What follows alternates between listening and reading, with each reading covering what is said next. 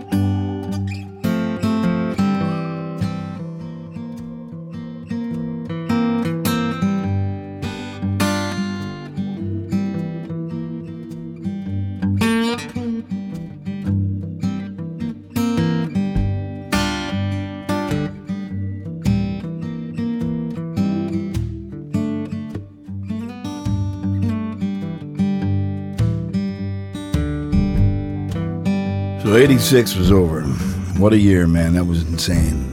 Really, that close to 300 shows and all over the world, and you know, all the madness down at the expo site and the people I got to work with, and it was an exciting time. But a new year was rolling around, and we hadn't been on a vacation in quite a while, you know.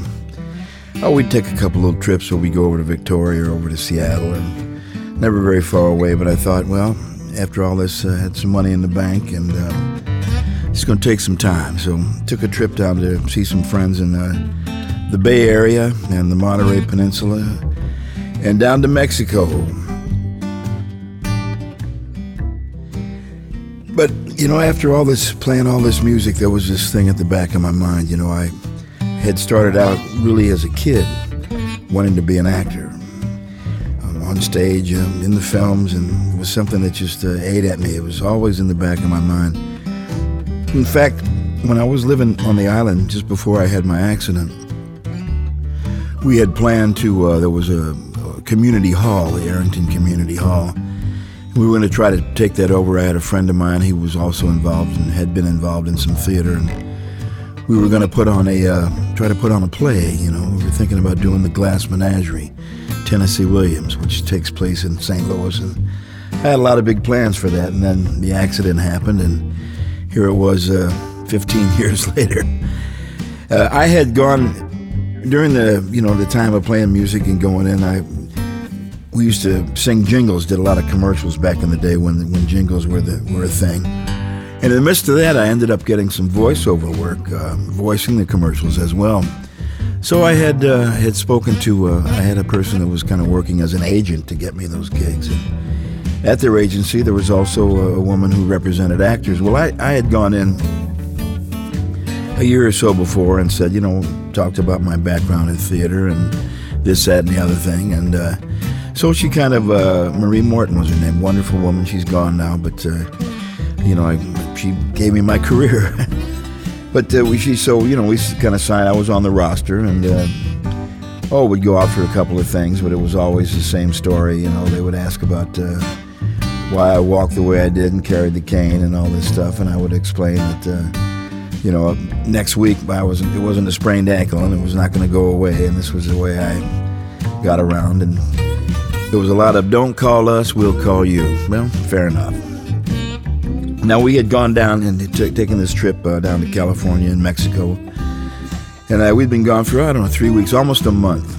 And then when I got home, checked the messages, and there was a message from the agency saying that there was an audition for a part on a show, and would I show up at a certain time? It was the next day. And so I had no time to prepare or anything. What the heck? I just, you know, it was just a good experience. So I went down there, and this was a show that was apparently, as I found out a little bit more, was a pilot for a television series for CBS Network.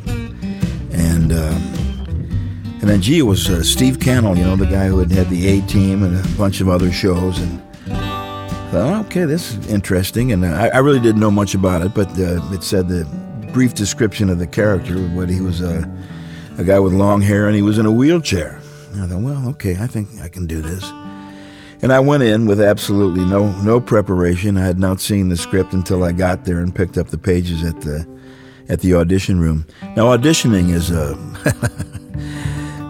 it's an awful, you know, it's terrible. Guys, you know, they spend their lives just prepping and thinking of this, and you go and you'll be in there, be a lineup of 15 people, and it's like being in a mental hospital or something. Everybody's talking to themselves and making faces and walking up and down the hallway, and the nerves and stuff. But I went in with no expectation. This was just hey, this is fun. I'm back from this vacation. I was rested, and so we walked in, and the producer was there, one of the executive producers. Not Steve Cannell wasn't there, but a guy named Les Sheldon, who I found out later was had quite a track record in the film and television business, and the fellow was going to direct and somebody to read with, and I just went in there, laughing and grinning, and read through the stuff, and I had had a bit of a conversation with the producer and the director, and felt pretty good. I walked out. I didn't feel like I had screwed up, or I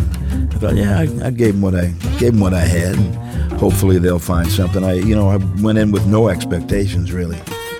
Later that day, I got a phone call and said, "Oh, they want to. Can you get back downtown? They want to put you on tape. They want to put you on film so they can send it to the network." Sure, that's cool. I knew I'd done something right, and so that felt good. I still was not expecting. Didn't know what to make of it. And then it was just about 10 days later,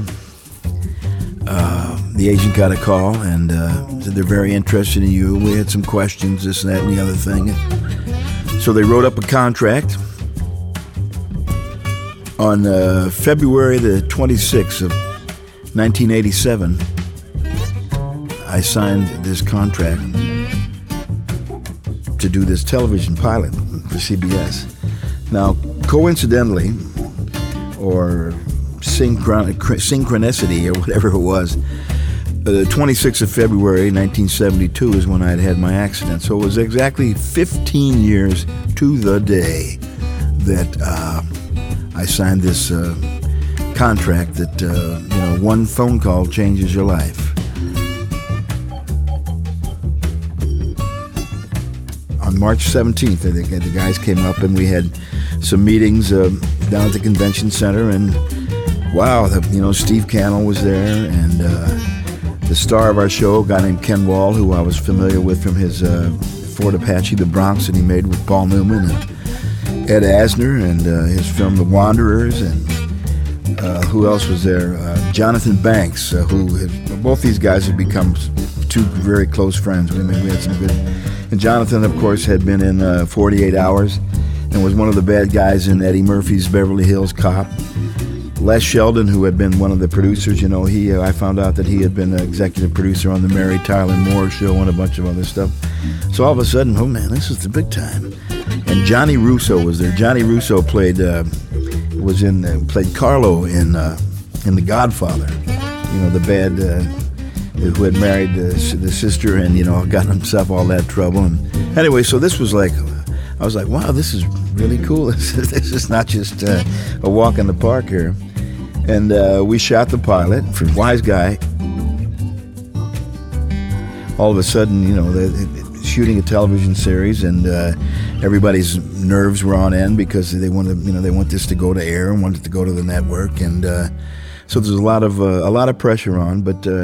But I came in and did my little thing, and everybody seemed very happy with it, and then we had to wait to see what the network was going to say, and they picked it up. They said, we're going to have a series. We're going to start shooting in July, and we're doing 22 episodes, and I was in all but one of that first season I was in, and the money was pretty good, and all of a sudden, man, it was a dream come true. I mean, this is something that I had to shake my head and think, wow, where did this come from, you know?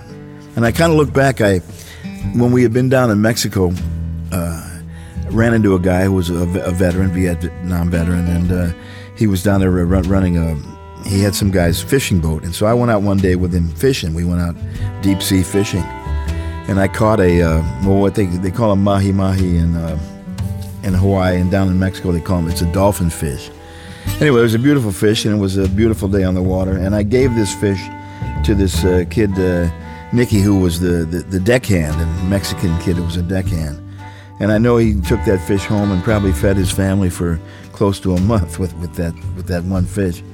And I felt really good about that. And in a way, I felt that this was a blessing, that I had done a good deed, and somehow it was coming back to me. And so we got into the thing of shooting that first season, and I got to be friends with everybody. And of course, the band was working a lot, and generally I would only work maybe one day, or sometimes, you know, 2 days or a half a day on an episode, and then I had the rest of my time to myself. And we were playing regularly down at Hogan's Alley and at the Yale, and so I started, you know, telling the guy, and the people started showing up. They would come to the gigs, and man, this guy, you know, was like, hey, he really can play. He really is a musician, not just, you know, some. There are actors that want to be musicians, and of course there are musicians that want to be actors, and. I don't want to blow my own horn, but I'm both.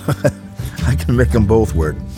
And, you know, also at the time that the Cannell was up here shooting our show, Wise Guy, they were also shooting 21 Jump Street was up here. And so Johnny Depp started coming down to some of my gigs. And, you know, he's a guitar player, and we got to know one another. He would bring his pals around, and Peter DeLuise, the son of Don DeLuise, and who was on the show, and...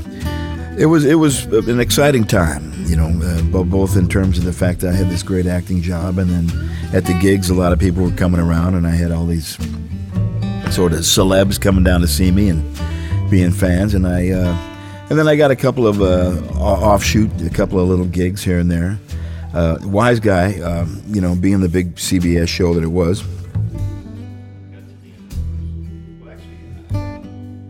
that first episode aired a week before my 39th birthday, and my mom and dad had come up, and to sit there in the living room with my wife Robin and my mom and dad, and here all of a sudden I was in the credits with Jim Byrnes as lifeguard. It was a pretty powerful moment, you know, when I think of all the grief that I put my family through, and they had always supported me in every way, even when I screwed up terribly, and there I was, finally, the dream come true. It was really something. And that first season, we did all the work with, of course, there was the shows with Ray Sharkey, the Sonny Steelgrave arc, and so many Joe D'Alessandro from the Andy Warhol bunch was episodes. And man, just also working with all this, it was the real thing. It was not, you know, this was not Mickey Mouse, man. We were really, really doing the real thing. And then the second part of that season, this young actor that was making his name on our show was a guy, Kevin Spacey. And I got to know Kevin a little bit, an odd guy, very kept to himself, but we had our moments together. He was very funny. He was a great mimic of people and stuff. And we didn't have scenes together, but we would often end up going to do like replacement dialogue, or there'd be a blip in the soundtrack, and you'd have to go and replace some of your dialogue because of there was a plane flying over, or somebody dropped a gun, or whatever. And so we would, these rides in the car out to the sets and stuff, and got to know him. He and Joan Severance, they played these this crazy brother and sister duo who was anyway, exciting time, and we had great critical response. Of course, we were nominated for that season for Golden Globe, and the next season we were nominated for Emmy Awards, and man, this was so big. Now, we waited, of course, at the end of the season. You have to wait to see if you're going to be picked up. So we had gone down to Los Angeles to beat the bushes and to be there for the announcement of whether or not CBS was going to take us on for another season. And they did, and man, oh man, so here we were again. Some of the people we got to work with, like I say, Kevin Spacey, my co-stars, Ken Wall and Jonathan Banks, great actors, great guys. Our second season, Jerry Lewis came in to do some episodes, and working with Jerry all of a sudden, no matter what you think about him, when you're 9 or 10 years old, you think he's the funniest guy in the world, and here you are in a room with him, and he was very nice to me. He could be. I heard him a couple of times talking to some of his quote-unquote people, and he could be pretty rough, In fact, there was a fella that was a guy named Jack Hogan. He had a radio show down in Las Vegas, and he was a big fan of our show. And Jack was an old-time showbiz guy, going back to the real thing. He knew Al Jolson. This is old-time show business. And he had this radio show in Las Vegas, and he would phone me up once a week, and then we would talk about the show and what was going on with the show, since he was such a fan of it, and I was a regular feature on his radio show down in Las Vegas. And then, of course, when he found that when Jerry was coming, he said, well, Jerry did this and that. I've known Jerry for 35 years or 40 years or whatever, and this, that, and the other thing, but you got to watch him. He's got two sets of teeth, like a shark. That was pretty interesting. And then, so, the show was going on, and we would go every year. They would have these, CBS would throw a big party to announce the new season and who was going to be on it and how great the shows were and what a wonderful season we were going to have. And we would all congregate down in Century City, down in Hollywood. Big hotel, big convention, and all the stars of the different shows would come, and Mary Tyler Moore and Candace Bergen, they would all be there, and all the affiliates from all over the country, the people who worked at the CBS stations would come, and we would, pump each other up, big kind of pep rally. One story, this was kind of funny, we were, Jimmy Dean, the big bad John himself, had done a movie of the week for CBS. It was a Western, of course. So we were there. I got on the elevator, and Jimmy Dean was on the elevator, and Sheb Woolley, remember the Purple People Eater? Oh, yeah, there he was. But, Sheb had a great acting career as well. He played Pete Nolan on Rawhide with Clint Eastwood. And then, of course, there was he was the bad guy in... Those Three Men Waiting on a Train in High Noon. Great actors, Robert J. Wilkie, Lee Van Cleef, and Sheb Woolley, waiting for Frank Miller to come from the penitentiary to come into town to seek his revenge. Sheb played Ben Miller in that, the brother of Frank Miller. So anyway, here I am on the elevator with these two sort of, iconic Western guys. I don't know, it was pretty cool. Now, at the time I had hair down to my shoulders and a big full beard and stuff. This is 1988. And Jimmy Dean kind of looked at me disparagingly, let me say. But I said to him, Mr. Dean, I really like that pork sausage that you make. And he looked me up and down again. And he said, I like you better than I thought I would. Oh, yeah, man, those were fun days. Just being a part of that whole thing. And like I say, I went to the Emmy Awards and stuff. But I got to tell you, you know, I was 39 years old, 40 years old by this time. This stuff was happening. And I must say, I think I'm glad that I didn't have that kind of success when I was young, because it would have blown me up, I think.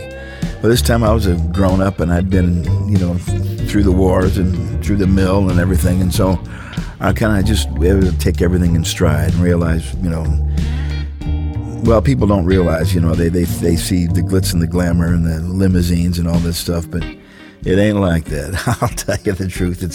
It's hard work and a lot of, you know, a lot of nonsense that goes on.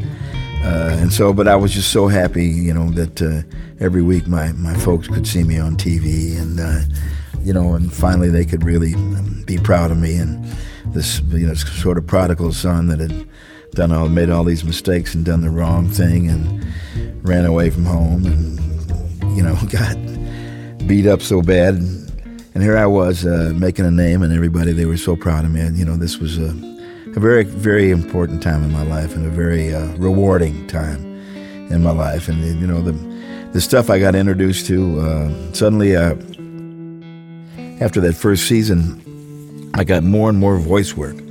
And I made a load of noise. We started doing cartoons, cartoon voices, and I did a number of series over a number of years that I guess a lot of people would recognize from, like, the Beast Wars and G.I. Joe. And there was one we did about, what was it called, King Arthur and the Knight. Anyway, I played Merlin in that. And that was quite fun, and I did commercials. Like, I was the voice of Arby's for a couple of years. And then I, you know, like I say, once again, I had been doing singing these jingles and stuff. So I got a call from one of the locals, you know, the guys that I worked with all the time. And I went in to do a commercial for, it was for Doritos, you know, the corn chips. And so we had gone in, and, you know, the producers were there, the guys up from the States, and we did. And then it was sort of a takeoff on a Tom Waits piece from his album Nighthawks at the Diner, Step Right Up. And, you know, it was based on that. Okay. So we went in and on, you know, the usual stuff. And can we try that again? Well, that was good, but let's do it again. Could you try it this way? Could you try it that way? And we got to the end. Everybody seemed happy. You know, yeah, okay, cool. This is a good situation. And I went home, and the check came, and that was great. You know, so here it is. And this would have been, well, late September. It would have been October of 1988. My daughter Caitlin had been born in September, and just 3 days after my birthday, after my 40th birthday, my daughter Kate was born. And we had gone down. This was the first time we had really taken her out. We went out, and we went down to Granville Island and did some shopping and this, that, and the other. And we got home, and we were exhausted. And so I went and kind of go have a bit of a nap before dinner. And there was the doorbell rang. And I thought, oh, man, who can this be? The Jehovah's Witnesses or something, you know? And I was able to peek out the window to see what was there. And it was a fellow that I didn't know. And Tom Waits, yes, that Tom Waits, was standing on our porch. Now, I had met Tom back when it would have been 1975 or something. I was in New York City visiting some friends, and when I'd been on a trip down in Mexico, I met this fellow, Bo, who was one of Tom's roadies. Anyway, we had run into one another in New York, in the Village in 1975, and so here it is, you know, 12 years later or whatever, 13 years later, and Tom is standing on my porch. And what is this about? So I go down and open the door, and the guy goes, "Hi, I'm Bill Feldman. I'm a private investigator from San Francisco." And yeah, Tom Waits, please come in, you guys. And sit down. You want a beer or whatever? You know, what is this about? Okay, so it turns out that this commercial that I had done for Doritos, based sort of on one of Tom's tunes. To make a long story short, they had taken this the PepsiCo or whoever it is that actually owns that company, you know, and one of the execs there said, "Oh, this is not exactly what we wanted. We wanted Tom Waits." So it ends up that they had originally approached Tom about doing this commercial, and Tom said, I don't do commercials, okay? I do not sell my persona. This is me, this is that, and I don't do commercials. And so he had turned them down. And they were not the only ones he had turned down, but in there, you know, so they had this thing, and when the guys who produced it for my version, you know, thought it was fine, but when they got to the to the big company, there was an executive who thought, this is not exactly what I wanted, Tom Waits. And so they had gone to a guy named Stephen Carter, who lives in Austin, Texas, and does a Tom Waits tribute act. And they got him to do it, and Tom had heard this on the radio and flipped out that, you know, someday they had gone and gotten a sound-alike and done this whole thing. So they were going to take them to court over, you know, stealing his persona and his work and his copyrighted work. And they wanted me, so we had a big long meeting. I talked about the session that we had done and how it went, et cetera, et cetera. And so they wanted me to come down, and in fact, I did go down to Los Angeles, appeared in federal court, District 3 federal court, in front of a judge and a jury to hear this case about how they had stolen, you know, they had stolen Tom's persona and work. And they got me up on the stand, and I talked about, because their defense was, it's just a coincidence that, you know, there's a lot of guys who sound like Louis Armstrong or, you know, got a gravelly voice, and you can, you know, they were trying to just protect themselves by saying that it's a coincidence that it sounded exactly like Tom Waits. Well, anyway, I got on the stand and talked about all the work I had done and some of the people I had imitated, you know, for commercials, Otis Redding and Louis Armstrong and gravelly voice guys, okay? And this being Los Angeles, as opposed to just reading depositions, they had actors come up and sit on the stands. And the fellow, Howard King, was our lawyer. And he would, you know, cross-examine them, and they would read these depositions as if they were the commercial producer or the executive at the station who didn't think this didn't meet his standards. So anyway, long story short, the judge and jury heard all this stuff, and they found in favor of Tom Waits.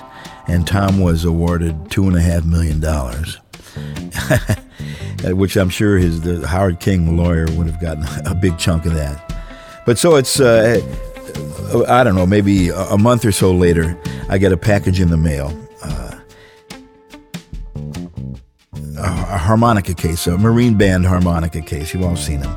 And so, you know, in this package, I opened it up, and it was like a gravity knife, one of these, you know, L.A. Street gang gravity knife, and a little handwritten note from Tom Waits saying, "Dear Jim, thanks for having me cut through the bull, your pal Tom." So it's a pretty exciting time, and a lot of neat stuff was really happening, and this was all at the same time the Wise Guy stuff was happening, and we were. Oh, man, some of the stories. Funny, we were in Chicago for to go up and visit a friend of ours. It was just at Christmas time, and Mom and Dad had come with me and my wife, Robin, and I have a really good friend up there. In fact, I was part of an investor in his restaurant up there in Chicago. And so we had gone up to spend part of the Christmas holidays, and we were in one of the Tony hotels there on the Gold Coast, and in the bar, and I was my dad. Well, I had given my dad my crew jacket. It said Wise Guy on the back, and my dad was wearing it. And this guy came up and he said, "Oh yeah, I saw that show on TV. You know, yeah, that's pretty good. They do a pretty good job." He said, "Yeah, I'm under 6 federal indictments myself right now." You know, in this bar in Chicago, this guy said, "Oh yeah, that was we had a good laugh, a really good laugh." Like I say, I'm so glad that it didn't happen until later in my life, because it really didn't go to my head. I just realized I've been blessed. I'm so lucky, and I got this job that I love. There you go, man.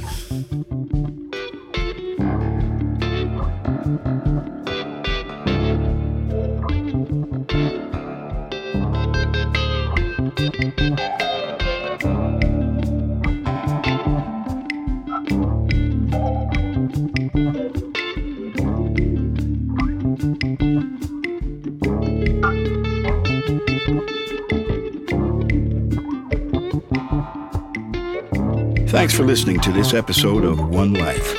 You'll find all the episodes up now for your enjoyment on Apple Podcasts, Spotify, or wherever you get your podcasts.